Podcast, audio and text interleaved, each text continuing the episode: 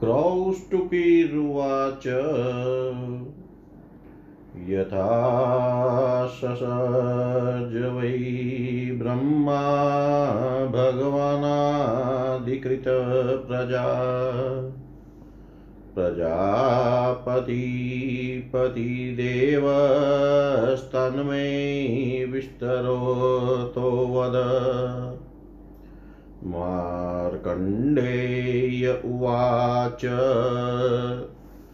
कथयाम्येषते ब्रह्मणसुसज भगवान् यथा लोककृच्छाश्वतः कृत्स्न जगत्स्थावरं जगमम् पद्मावसानसमये निशासुप्तोऽतितप्रभु सत्त्वोद्रिक्तस्तदा ब्रह्मा शून्यं लोकं वीक्षत।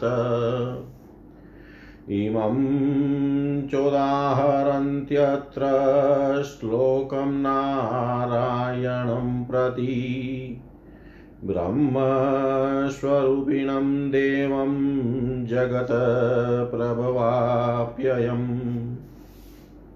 आपो नारा इति प्रोक्ता आपो वै नरशून्नव ताशुषेते शयस्माच तेन नारायण स्मृत। विबुध सलिले तस्मिन् विदायान्त गतां महिं अनुमाना ससुद्वारं कर्तुं कामस्तदाक्षिते अकरोत्सतनुरन्या कल्पादिषु यथा पुरा मतस्य कुर्मादिकास्तद्वद्वाराहं पुरा स्थित। वेदयज्ञं मयं दिव्यं वेदयज्ञमयो विभु रूपकं त्वा विवेशाप्सु सर्वग सर्वसंभव समुद्धृत्य च पातालान् मुमोच सलिले भुवम् जनलोक स्थिते सिद्धेश्चिन्त्यमानो जगत्पति तस्योपरिजलोगस्य मह त्वा विवेशाप्सु सर्वग सर्वसंभव सम्बोधृत्य च पातालान् मुमोच सलिले भुवम् जनलोक स्थिते सिद्धोश्चेन्त्यमानो जगत्पति तस्योपरिजलोगस्य महतिनौरिव स्थिता विस्तृतवा तु देहस्य न महीयाति सम्पलमम्।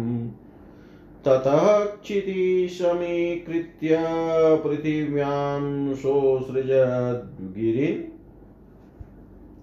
प्राक् सर्गेदह्यं आनेतु तदा समर्तकाग्निना तेनाग्निना विषीणास्ते पर्वता भुवि सर्वशः शैला एकानुविमग्ना वायुनापस्तु संस्थां निषक्ता यत्र यत्रास्तत्र तत्राचला भवन् भुवि भाङ्गं तत् कृत्वा सप्तदीपो उपशोभितम् भ्रीराध्यां चतुर्लो लोकान् पूर्ववत् समकल्पयत् सृष्टिं चिन्तयतस्तस्य कल्पादि बुद्धिषु यथा पुरा अबुद्धिपूर्वकस्तस्मात् प्रादुर्भृतस्तमोमय तमोमोहो महामोहस्तमामिस्त्र्योद्यन्दसंगित अविद्या पञ्चपूर्वैषा प्रादुर्भूता महात्मन पंचधावस्थितसर्गो ध्यायतो अप्रतिबोधवान् बहिरन्तश्चाप्रकाशः संवृत्तात्माङ्गात्मक मुख्यानगायतश्चोक्ता मुख्यसर्गस्ततस्त्वयम् तं दृष्ट्वा साधकं सर्गं मन्यद परं पुनः तस्याभिध्यायन सर्गतिर्यक्स्रोतो यावत्तत भूलोक भूलोक तथा स्वलोक के निवासी इन लोकों के नाश को प्राप्त होने पर महलोक में जाकर रहते हैं। महलोक के निवासी प्रलय काल जनित ताप से जनलोक में प्रस्थान करते हैं। तब त्रिभुवन एक आर्णव होता है। ब्रह्मा रात्रि काल में शयन करते हैं। दिन का परिमाण जिस प्रकार है, ब्रह्मा जी की रात्रि का परिमाण भी उसी प्रकार है। रात्रि के अंत में फिर सृजन कार्य आरंभ होता है। इस प्रकार तीन सौ साठ दिन में अर्थात इतनी प्रलय में ब्रह्मा का एक वर्ष होता है। एक रात एक शत वर्ष को पर कहते हैं। इस प्रकार पंचाशत वर्ष में एक परार्ध होता है। हे द्विजशतम, इस भांति ब्रह्मा का एक परार्ध बीत गया है। उसी के अंत में पाद्म नामक महाकल्प उपस्थित हुआ था। हे द्विज, अब दूसरा परार्ध विद्यमान है। इसी को बारह कल्प कहते हैं। यही प्रथम कल्प कहकर परिकल्पित है।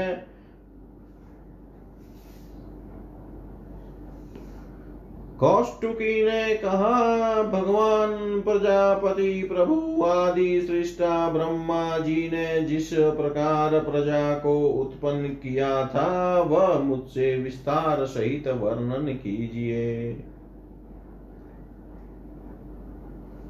मार्कंडेय जी बोले, हे ब्रह्मण, जगत कारण भगवान अनादि से जिस प्रकार इस स्थावर जंगम पूर्ण समस्त जगत को निर्माण किया था वह आपसे कहता हूँ। पाद्म नामक प्रलय का अवसान होने पर अर्थात पाद्म कल्प के शेष होने पर सत्व गुण द्वारा उद्दित प्रभु उद्रिक्त प्रभु ब्रह्मा जी जब रात्रि बीतने में सोकर उठे तो संपूर्ण भुवन को शून्य देखा। उस समय जगत कारण अवय ब्रह्म स्वरूपी नारायण के प्रति यह श्लोक कहा जाता है कि सुना है जल शब्द का नाम नार तनु है, उसमें वह अयन शयन करते हैं। इस कारण वह नारायण नाम से कीर्तित होते हैं। नारायण ने जागृत होकर पृथ्वी को उस जल में डूबा हुआ अनुमान किया और उसके उद्धार की कामना से पूर्व पूर्व कल्प में मत्स्य कुर्मादि समान वाराह मूर्ति धारण की।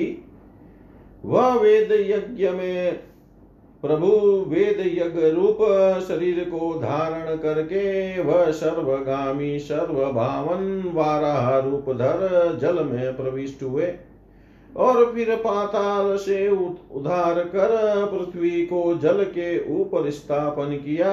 फिर जनलोक निवासी महर्षियों से चिंत्यमान वह जगतपति प्रभु देखने लगे कि यह जल में नौका के समान ढोलती है, विस्तार होने से यह ठहरती नहीं। इसके पीछे पृथ्वी को बराबर करके प्रथम तो पर्वतों की सृष्टि करी।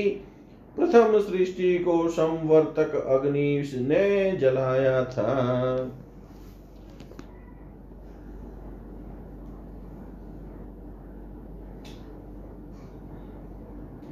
सब पर्वत उस अग्नि के संताप से विषीर्ण अकलेवर होकर समुद्र में डूबे डूब गए थे। तब वहां का जल भी वायु द्वारा एकत्रित हो गया। अतएव पर्वत जिस जिस स्थल में संलग्न हुए थे उसी उसी स्थान में अचल हो गए।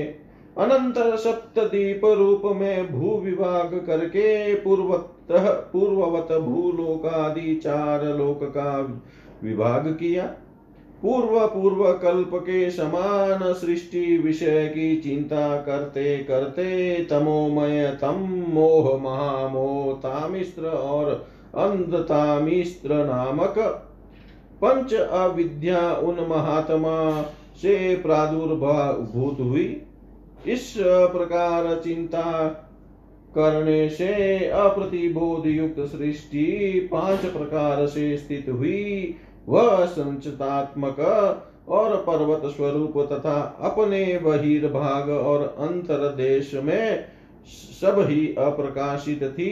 यह से अप्रतिबोध युक्त सृष्टि पांच प्रकार से स्थित हुई। वह समृतात्मक और पर्वत स्वरूप तथा अपने बहिर्भाग और अंतरदेश में सब ही अप्रकाशित थी। यह सृष्टि पर्वत प्रधान होने के कारण मुख्य सर्ग से के नाम से कही गई है। उन्होंने यह असाधक सृष्टि देख कर फिर दूसरी सृष्टि की इच्छा करी। तब उनके ध्यान से